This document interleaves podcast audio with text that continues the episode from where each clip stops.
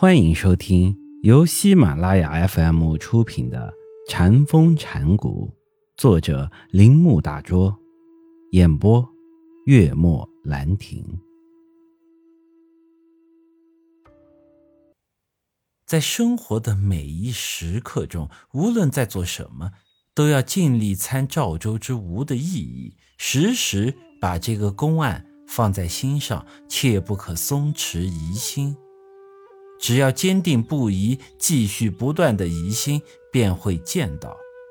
公案中没有任何理智的线索，丝毫没有通常对这个字所了解的意义，完全是平淡无味，没有一点令你兴奋的东西，最后便开始感到一种不安和烦躁的感觉。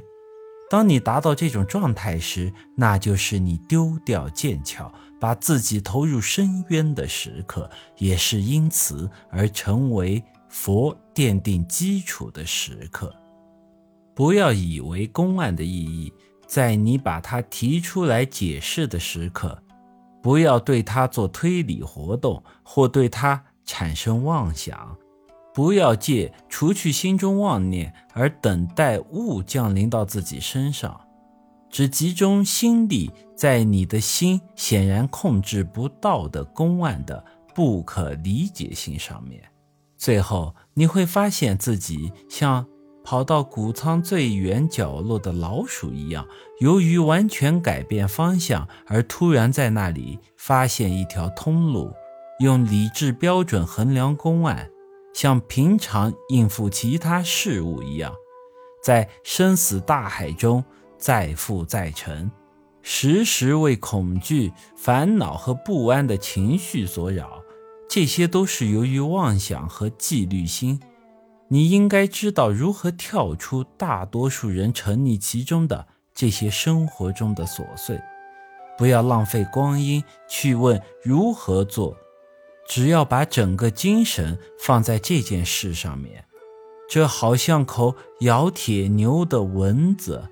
当铁牛抵住你脆弱的鼻子时，一下子便忘记了自己，你贯彻其中，工作便完成了。现在我们所举的例子已充分表示了产生所谓务实公案的作用在什么地方，也表示当禅师开始使学生们的心接近禅意识成熟时，他心里所想的。现在引一段白隐禅师著作中的话作为本章这一部分的结束语。白隐是近代日本临济宗的创始者，从他的话中我们可以知道，自从慧能和他后继者以后，1000多年以来，禅的心理状态是怎样得以继续的保持而没有多少改变。如果你想达到纯粹无我之道，便要立刻松手而掉下悬崖，那时你会重新站起来，获得新的领悟，并完全拥有属于真正的自我的常乐我净。所谓松手不抓住悬崖是什么意思呢？假设有人在遥远的山中漫游，而这些山又是别人从来不敢去的，他跑到深不可测的悬崖边，长满青苔，崎岖岩石非常滑，使他找不到可靠的立足点时，既不能向前也不能退后，死亡就摆在他的面前。他唯一的希望是抓紧手中的藤蔓，他的生命就寄托在此。如果不小心松手，身子就会掉下悬崖而粉身碎骨。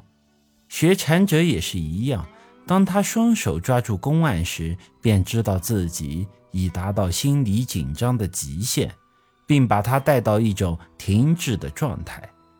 像挂在悬崖上的人一样，不知道下一步应该怎么做，只感到不安和绝望，就好像死亡一样。忽然间，他发现自己的身心和公案都不存在了，